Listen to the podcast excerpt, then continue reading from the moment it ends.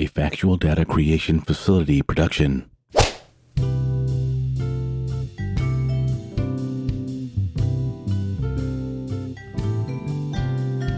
Welcome to the Straight from the Desk podcast, a podcast where I discuss but three things. Two are topical, while the last can be considered as flexible. So sit back and enjoy. If you like what you hear, click on that donation link, which can be found within the show notes. Any donation will be appreciated. So, let's get started. How are you doing today? Before I start, I would like to thank those responsible for the two generous donations the S F T D podcast received last week. I'd give you a proper shout out, but my hosting service, Red Circle, keeps that anonymous for some reason. So again, thank you. First up, City of Chicago Mayor, or should I say former Mayor, Lori Lightfoot, has lost her re-election bid on Tuesday of last week. The controversial leftist mayor only managed to garner seventeen percent of the total vote. That after telling people who didn't intend to vote for her to stay home during a last-minute campaign rally. Well, that sure sounds like an attempt at voter suppression to me, and that's how it would have been reported if we had an unbiased press corps in this country.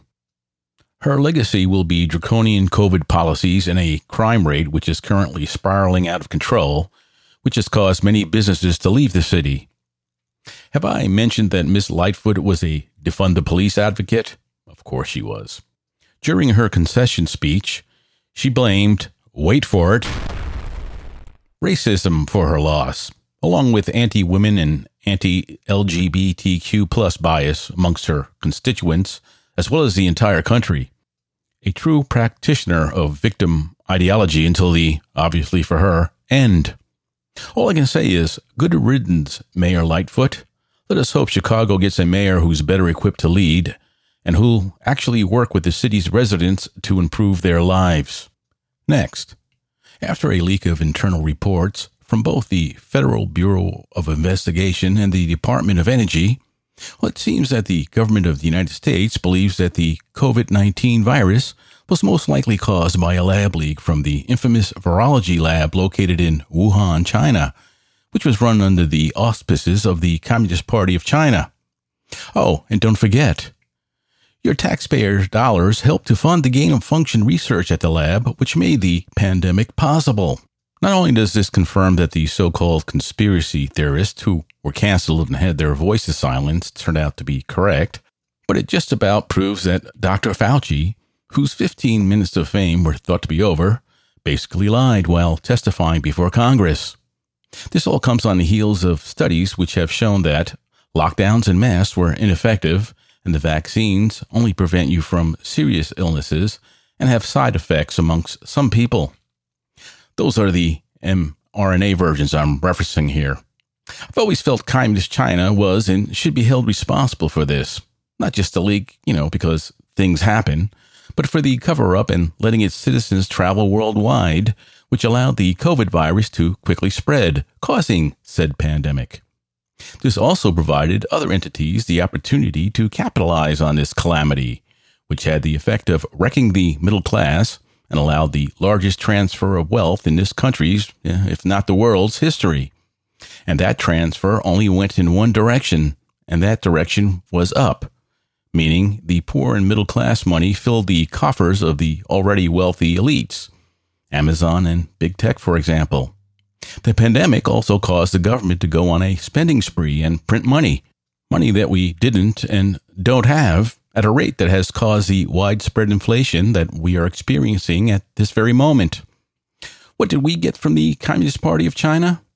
Well, we got the withholding of information, the denials, and the attempt to shift the blame.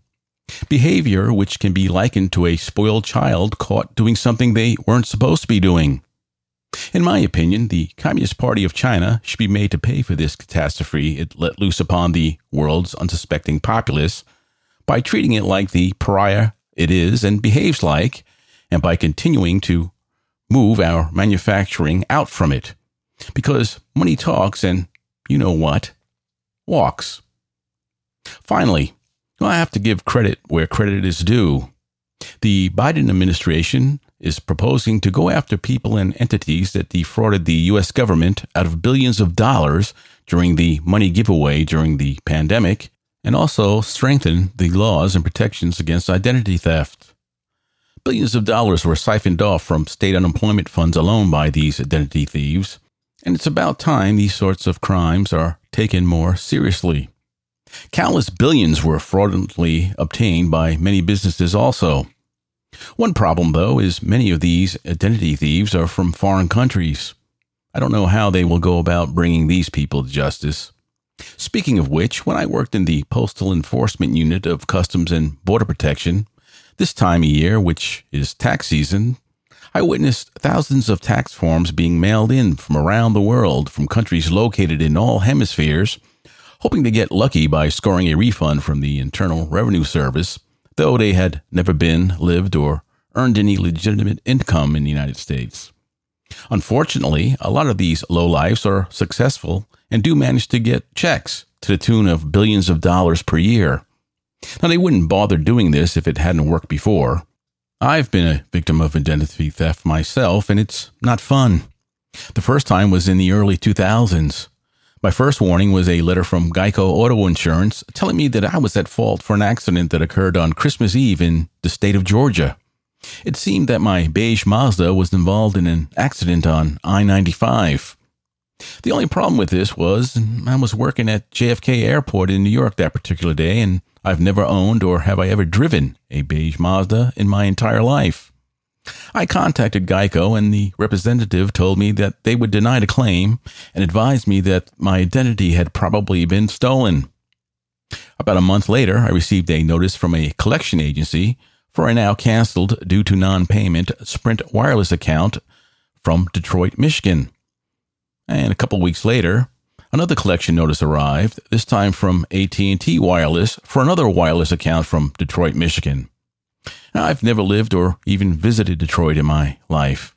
When I called the reps for the Sprint account, I was told to report the incident to the local police and obtain an affidavit stating my case, and then mail a copy of the police report along with the affidavit to them, which I did. The collection agency still said I was liable, and for seven years that non-payment was on my credit report. When I called A T and T, they looked up the address and saw that it was the location of a Department of Social Services, and to their credit, immediately dropped the matter. Last year, someone applied and was approved for two credit cards using my identity, both from the Bank of America, and put in a change of address with the post office to, I guess, receive the cards. Well, thank goodness my mailman rang my bell one day and asked me if I was planning on moving. When I told him that I hadn't planned on that, he handed me the mail containing the cards.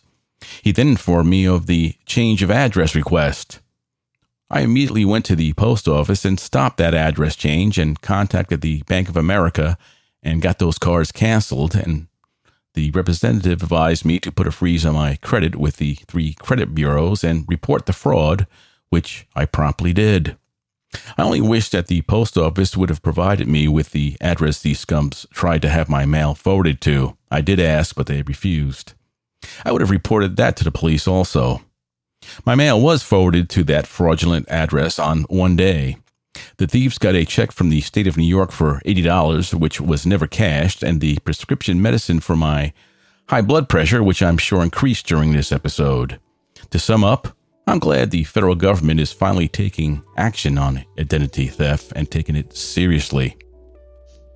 That will do it for this episode. I hope you enjoyed it. You can send comments, suggestions, or complaints to S F T D pod twenty-three at gmail dot com.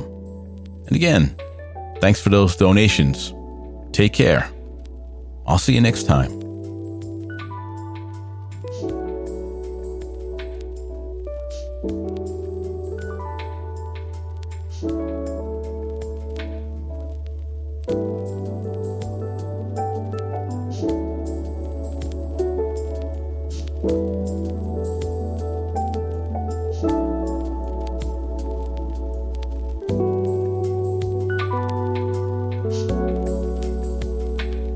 Thank you.